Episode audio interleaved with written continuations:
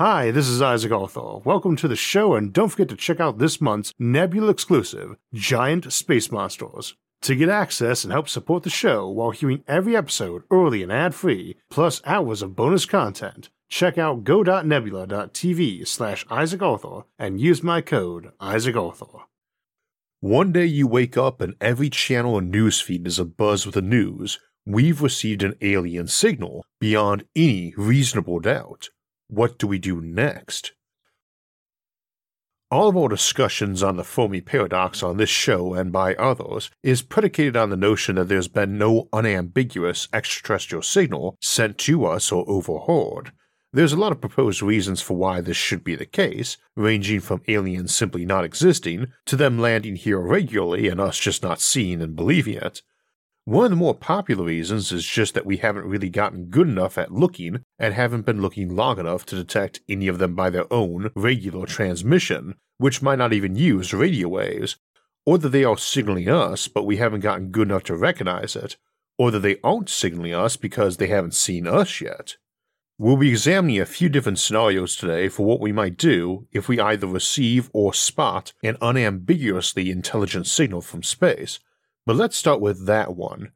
Our own radio signals have only penetrated about a light century out from Earth, which is not even a millionth of the volume of this galaxy, and that itself would be a region eight times bigger than the smaller volume, close enough for them to have received a radio signal from us and for us to receive one back from them. Half the distance and an eighth the volume to include the time for a return trip for a message.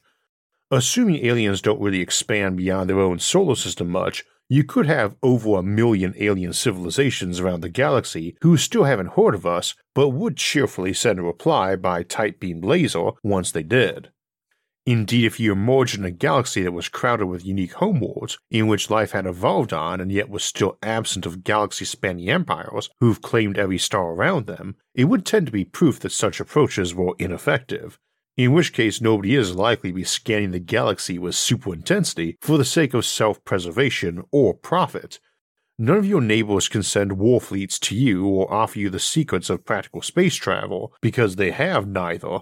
Indeed, it's unlikely they can offer you any useful technology, because about the only way we could not have practical space travel to other stars would be if power, energy, propulsion, and automation technology basically maxed itself out in the next few centuries, or honestly decades way shorter than the time frame for signals to travel between these civilizations after they spy each other's radio signals, especially if they're more like a thousand light years apart not a hundred. And the reality is that they're not likely to have technologies in other fields that translate well over distance. Alien psychology or biology textbooks might be interesting and contain some gems, but probably not enough to convince your leaders to spend larger sums of money for better SETI gear the galaxy is pretty quiet because alien civilizations mostly communicate to their distant neighbors by tight beam communication, like a laser, and probably only the nearest dozen or maybe hundred, relying on the long web of tight beam communications to pass interesting info along. An awful lot of SETI, the search for extraterrestrial intelligence, is based around this notion or minor variations of it, that nobody out there is in a position to invade us because if they could, somebody already would have by now, over the billions of years we've been around. Nobody views us as a threat because in billions of years of civilizations existing in this galaxy, nobody has thus far figured out a way to be one so they are not expecting us to have valuable new science or dangerous technology any more than we would expect some uncontacted tribe in the Amazon to show up one day with a new technology that nullifies ICBMs, or possessing sidearms that can shoot through tanks or take out supersonic jets.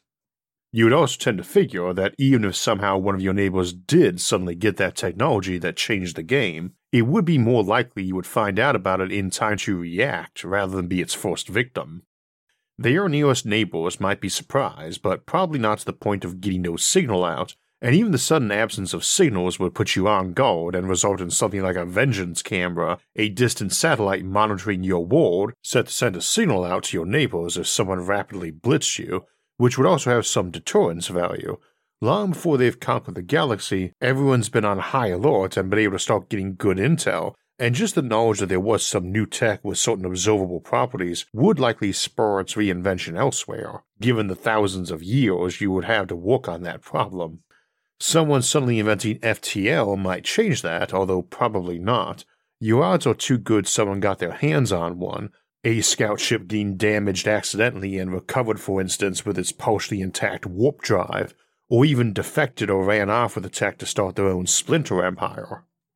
Even if not, our own situation would be a strange one as it assumes that such FTL technology just got discovered relatively recently compared to the age of the universe, which is really no different than our own usual approach to the Fermi paradox of assuming intelligent civilizations are ultra rare and growing more probable as the universe ages, such that you've only got maybe a handful in our entire supercluster of nearly a million galaxies, let alone our own tiny corner of our galaxy. FTL is recent because only recently has anyone come into existence able to invent it. Now, the original favorite solution to the Fermi paradox was basically this one we've been discussing. Life is pretty rare and intelligence rarer, but fundamentally, that interstellar travel was essentially impossible in the practical sense. Civilizations are stuck on their world, maybe with a few interplanetary colonies that never really thrived any more than an Arctic outpost or settlement might, and any interstellar colony was some economy crippling prototype that took centuries to get done and resulted in some weak dottle colony that never benefited its homeworld and diverged a lot over the centuries to come, so you felt no special kinship to them and even worried you might have planted a threat on your border rather than the seeds of a galactic empire. And you've still got doomsday weapons, and if there's a finite chance in a given year you might use them, even just one in a thousand, well, you've probably got a civilization lifetime measured in centuries, the same short timescale it takes to get a message to even your nearest neighbor. That's basically the SETI 1.0 working premise, inspired by the state of play in the world of Enrico Fermi in the 1950s, having helped to invent the nuclear bomb but died before the space race and moon landings, and after that it seemed more plausible we might find a way to get to space and stay there, which led to the belief that space colonization was possible and practical, and thus it didn't matter if alien homeworlds averaged 10 light years apart, or a 100, or a 1,000, or even a million, because those timelines are just so small compared to the billions of years our universe has been around to matter for the purpose of spreading outward and colonizing everything.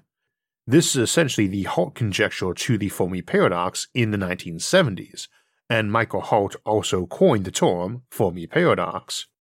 Channel regulars are familiar with this already, but it bears repeating because if we get a SETI signal tomorrow by classic radio or laser beam, some unambiguous artificial signal that needs decoding, then the starting point on deduction switched back to Fermi's default view, but a bit more optimistic, we just got signaled by someone who probably does not have either FTL or practical space travel, or alternatively does have the ability to colonize or conquer, but does not have the motivation for it, and does not think anyone else does either, which would tend to imply they felt it was pure common sense and mathematical inevitability that folks would view it as a waste of time.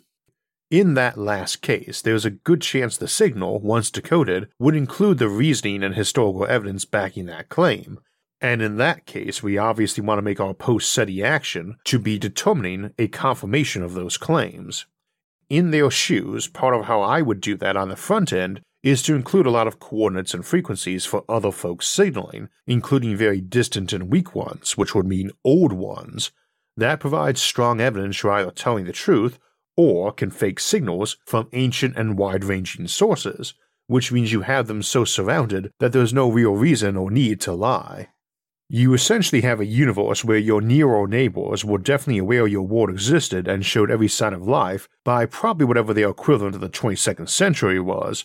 The biosignature of a planet like Earth is just going to be too obviously visible to telescopes in the James Webb Plus zone, and would long predate humanity, let alone electricity and radio, but they couldn't do much beyond that until the planet started showing a spike in radio waves, they didn't need to be able to hear and decipher those just to see the uptick and change in pattern, and that's their signal to build a new and focused telescope for that planet and funding a few astronomy departments to start watching it carefully for those signs, atmospheric signature changes indicating major industry, and maybe those forced nuclear bomb tests, undeniable signs of technology. Note we were kind of sliding back and forth between what they probably do and what we would then do, because the nature of this setup, this universe, is that everybody has already had eons to come up with the best strategy, and no one has an exclusive knowledge on it. As the first contact, or your goal is either to scam this new civilization or to establish yourself as a trusted source of information in the long term, and the only valuable coin you have to trade is information, and only those parts unique to your world or your speed and veracity of relaying on galactic gossip.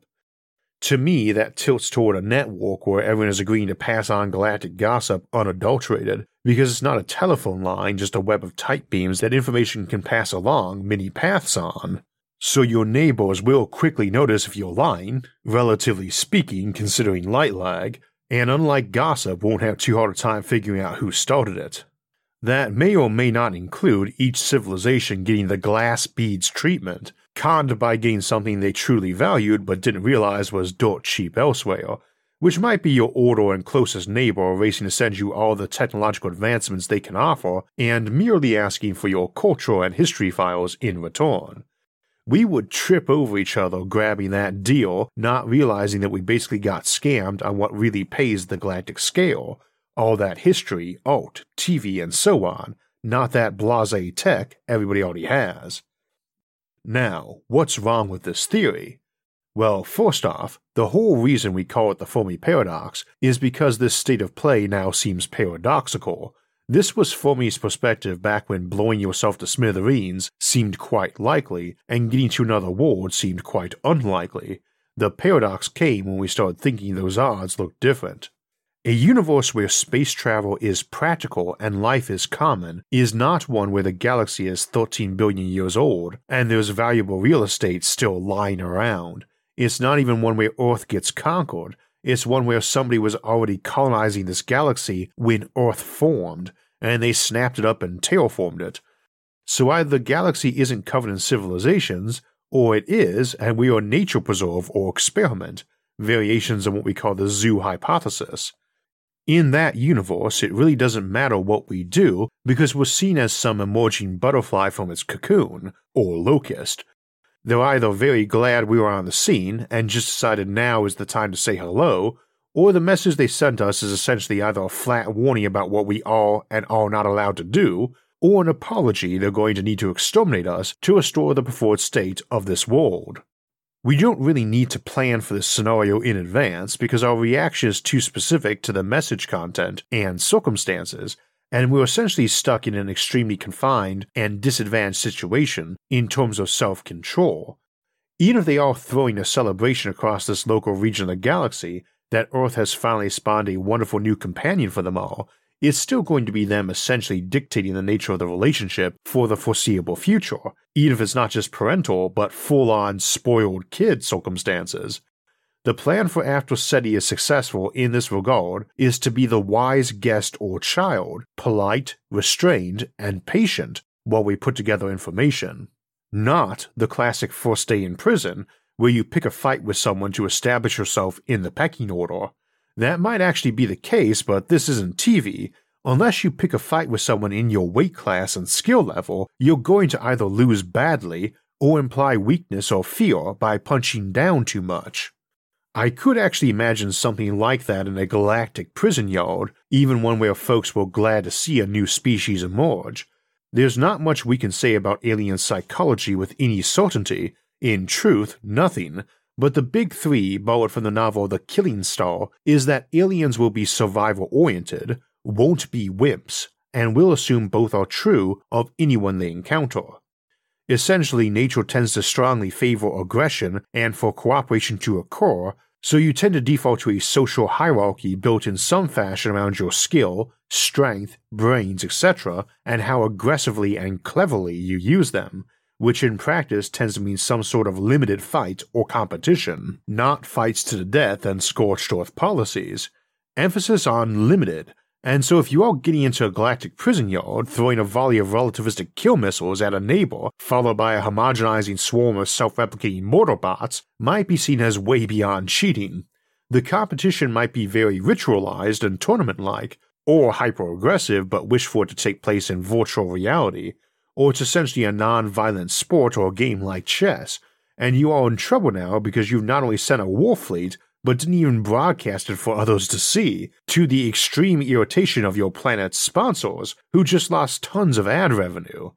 Heck, this entire universe we see around us might be a zoo, a virtual universe or pocket dimension made just for growing civilizations, and your ability to conquer or colonize it might be the price of admission to the real world.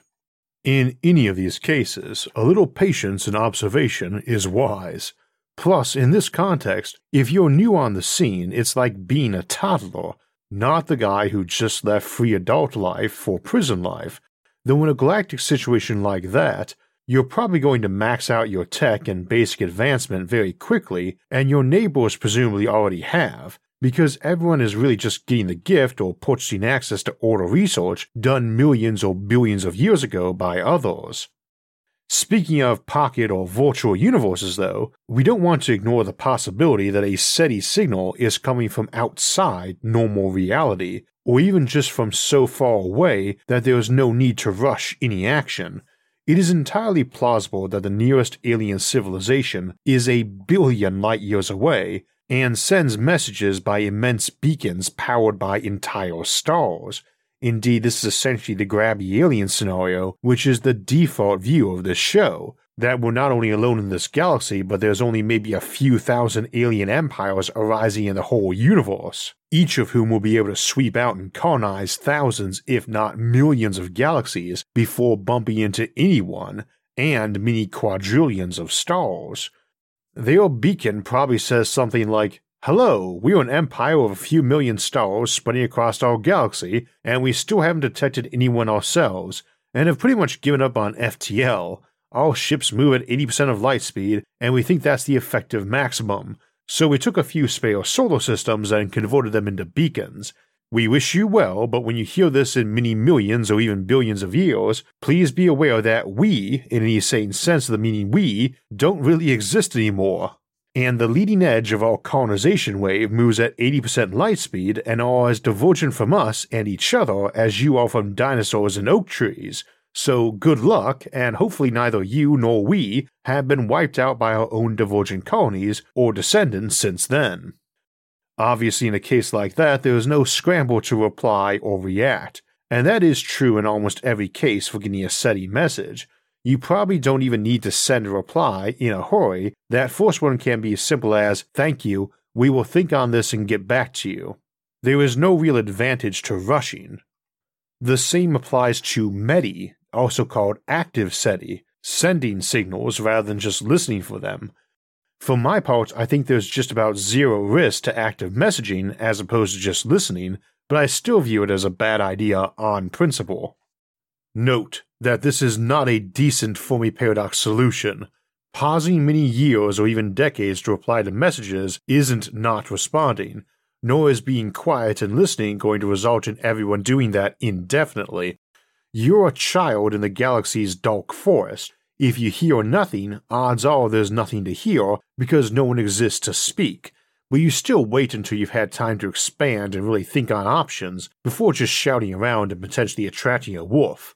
This does not mean everyone does that forever, but even a few centuries of contemplation wouldn't mean much on the galactic stage, unless folks tended to blow themselves up in under a few centuries on average. But a good active message to send is always tailored to the target and probably what we would get. Folks might do the high powered omnidirectional beacon, but more likely they send out signals to planets that they think could have life, and you up your odds for a reply by making sure they know it was addressed to them. Same as you get around spam filters and such by including personalized data in a message, you might send your message to that planet by laser and pulse it with a ratio of their planet's year and day length, so we might expect to get a message that had a break every 1024 bits of data, being nicely binary, 2 to the 10th power, or maybe 1080 or 1920 because that's our default image size these days, and that break or pattern says a new line of the image is beginning. They might send us images that were 365 pixels wide and paint a picture of the planet or solar system with that. And the upside there is that it's not a wild call into the night, but rather knocking on someone's door, or even the window of their dining room while they're eating. It says, You might as well reply because I absolutely know you live here. You can double down on that if you've been able to monitor their planet well enough to decode their languages too, in which case the message might be 365 by 24 pixels and just read, Hello, Earth. Tune in to 109.7 FM for our introductory message. So that's the plan in terms of responses. You start by patience and not rushing to reply, and you ask yourself first and foremost what the message tells you about the state of affairs in the universe, or multiverse, and the folks sending the message. And one thing it tells you up front is that conversation is useful, which means diplomacy is at least on the table. Otherwise, they would never have sent a message, and that is valuable information.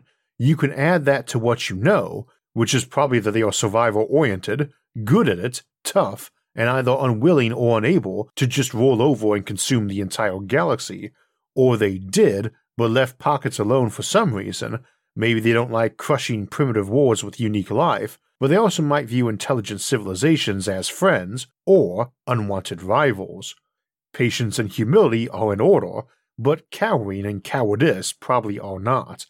And patience should never be confused with being frozen and unwilling to act. Which takes us to discuss what the effect here on Earth is of such a message. This is a popular topic, of course, and for lots of folks it's when, not if. And I really would stress that notion of patience and humility, but not cowering or cowardice. I think we tend to assume half our population would go insane on finding out about alien life, and the other half would fall on their knees and worship their new enlightened overlords. Personally, I don't think that would happen much. I'm not saying you wouldn't have folks suddenly blow their brains out or start worshipping aliens and trying to modify their behavior or even appearance to match aliens. People already do that. But I don't see it as a mass effect. Alternatively, I would be worried about governments or news agencies thinking it might happen and trying to control the narrative to cushion the blow or avoid fumbling attempts at cultural change. I don't think this would result in trying to hide it. You might be able to pull off modest concealment for a few days while confirming it, because lots of groups who might not usually be okay with protected censoring might still go along with keeping things quiet until there was a definite confirmation of an unambiguously alien signal. Getting NASA or other space groups and big news groups to keep hush for 72 hours pending determination and preparations is very different than saying, tell no one until we say otherwise or else. Because everyone is expecting leaks and rumors right from the get go, and those actually can cushion the impact to the public too. Wild speculation for a few days without formal confirmation eases things in a bit. In the long run, which in show context means centuries or even longer, any effort at concealment or shaping the narrative is going to erode away, so it might not matter much, but I think people miss a lot of what the real responses would tend to be. First, yeah, it's going to be a big news item for a bit, and chat at every water cooler and social media group for a time, with talking heads on every news channel and lots of organizations will be trying to figure out how it impacts them, or how to adapt or profit from the change. Figure on lots of sermons, from the literal Sunday morning kind, aiming to match up or examine the theological impact, to the informal variety you get from that one friend or guy at the bar who has an authoritative opinion on everything, and none of them really agreeing. This is a good thing because if everybody was giving identical interpretations, especially if it was, wow, we are screwed, that would tend to drive wild behavior. We often joke that after a week it would be old news, but that's not really the case either. This isn't that celebrity that did something scandalous, and people remember that years later and still talk about it too. For recent examples, think COVID 19 or the war in Ukraine. Neither was old news a week later, because they were real news, life changing stuff, not entertainment. The moon landing wasn't old news a decade and a half later when I saw it over and over again as a kid on MTV all the time, back when that was the clip they play after commercials before the next music video, back when MTV played music videos anyway. The big stuff doesn't go away, and ironically, this is where saturation and apathy, which we normally bemoan people getting, is actually a saving grace. We are wired up to get back to living life, and that's probably worth remembering next time you're upset at how people don't seem to care enough or forget about something that you think matters a lot. It probably does, but if people didn't do that, we would be crippled by every shocking event and every death in our family. For a species that had to accept death being so commonplace that you would be counted a success if you got to live long enough to have gray hair and watch half your children die before they had children of their own, the ability to just keep going after a big shock is a must have.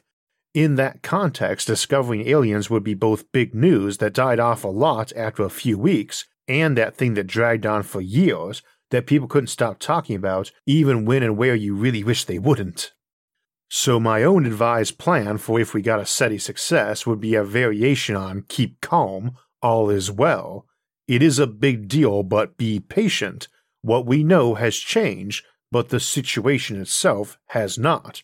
There's no rush while we decide what to do. Life goes on.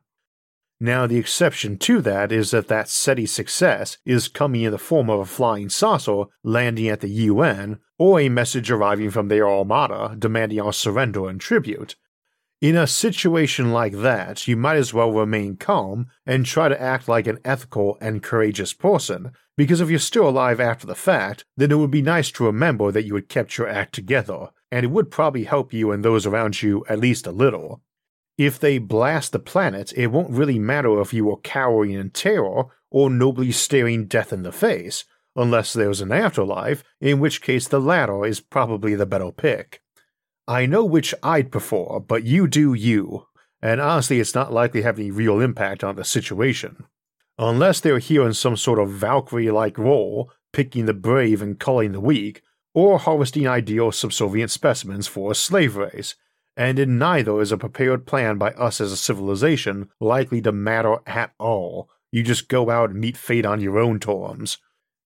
Now, the good news is that while the Fermi paradox is still too mysterious to draw anything like a certain opinion, what little evidence we have, mostly by deduction, would indicate that the most likely SETI successes of our lifetime would either be an exoplanet hitting the marks for biosignatures in the atmosphere, as opposed to technosignatures or active signaling, implying a world with life but not advanced technology, or an astronomical hit on a distant Dyson swarm or collection of them. Picking up a few hundred Dysons in a group might indicate civilizations expanding the interstellar way for a while, then stopped in favor of some alternative approach to progress, or died off and thus weren't a threat to us while picking up several galaxies together that had gone dark into the infrared would indicate the grabby alien scenario was probably in play, and that's actually a good sign for us. See that episode for details. All in all, the big takeaway plan for SETI, for now, is simply patience. Patience if and until it succeeds, because we should always keep our eyes open out there, and patience if SETI does succeed in gathering more information before acting on it. That seems to be the theme for space, whether it's SETI or multi century journeys to new stars, or decades of achingly slow progress on returning to the moon or getting to Mars. Patience is a virtue, as it is in so many other things, and while often frustrating, it tends to pay off in the end. If you're interested in learning more on SETI and Drake's equation, there's a great show, The Search for Life, The Drake Equation, over on Curiosity Stream. Also, shortly after writing this episode, I got asked how I would go about doing SETI, and I thought that might make some good bonus content for this episode over on Nebula. As regular viewers know, we often do extended editions of episodes over on Nebula, and usually I've done these as 5 to 10 minute add ons to episodes on the back end replacing the sponsor segments, as everything on Nebula is ad and sponsor free, but the feedback is that folks prefer the bonus content be readily available and separate to make it easier to find, so we'll start posting the bonus content as their own companion videos on Nebula going forward. That is one of the things I love about Nebula, the largest creator owned streaming service, which I'm rather proud to have been a founding member of, and which our audience helped succeed. The platform is all about serving the creators and audience and adjusting as needed, including great features like being able to swap out videos with errors and actually talking to live humans on our tech team, which is something YouTube never seems to care about. If you'd like to join Nebula and help support our show while you're at it, every new episode of SFIA comes out there a few days early and without ads or sponsor reads, and we have bonus content released exclusively there at least once a month. We also have an audio only version of our show available there too, early and ad free, as a podcast, as well as all of our extended editions and bonus content like we'll be having today, and some Nebula exclusives like Planets vs. Megastructures and the Coexistence with Aliens series. Now, you can subscribe to Nebula all by itself, but we've also partnered up with CuriosityStream, the home of thousands of great educational videos like The Drake Equation. That lets us offer Nebula for free as a bonus if you sign up for CuriosityStream using the link in our episode description. Again, you can get CuriosityStream and Nebula for less than $15 a year. Just use the link in the episode's description. So today we talked about what if SETI succeeds in finding alien civilizations, and next week we'll flip things around and ask what if we never get that message because humanity is the first civilization to ever arise in the whole universe. Then next weekend is our Sci Fi Sunday episode on interplanetary conflicts and civil wars. And two Thursdays from now, we'll contemplate how we might go about farming on new planets like Mars. Then in three weeks, we'll look at the controversial idea that our whole universe might be a black hole, and also if it would be possible to retreat into black holes in this universe and live inside them. If you want alerts when those and other episodes come out, don't forget to subscribe to the channel and hit the notifications bell. And if you enjoyed today's episode and would like to help support future episodes, please visit our website, isaacarthur.net, for ways to donate, or become a show patron over at Patreon. Those and other options, like our awesome social media forums for discussing futuristic concepts, can be found in the links in the description. Until next time, thanks for watching and have a great week.